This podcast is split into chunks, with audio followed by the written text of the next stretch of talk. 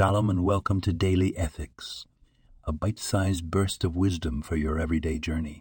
Today we explore a poignant passage from Pirkei Avot, Ethics of Our Fathers, Chapter 4, Mishnah 1. Who is wise? He who learns from every person. Who is strong? He who subdues his inclinations. Who is rich? He who is happy with his lot. Who is orn? He who is happy with his lot. In our fast paced world, it's easy to overlook the simple yet profound lessons this Mishnah imparts.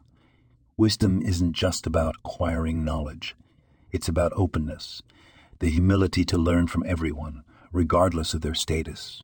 True strength lies not in physical prowess, but in our ability to master ourselves, to control our impulses and desires.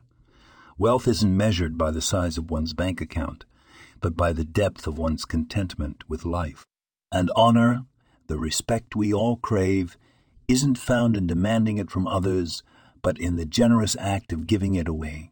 As we navigate through our day, let's carry these timeless truths with us, striving to learn, to control, to be content, and to honor those around us.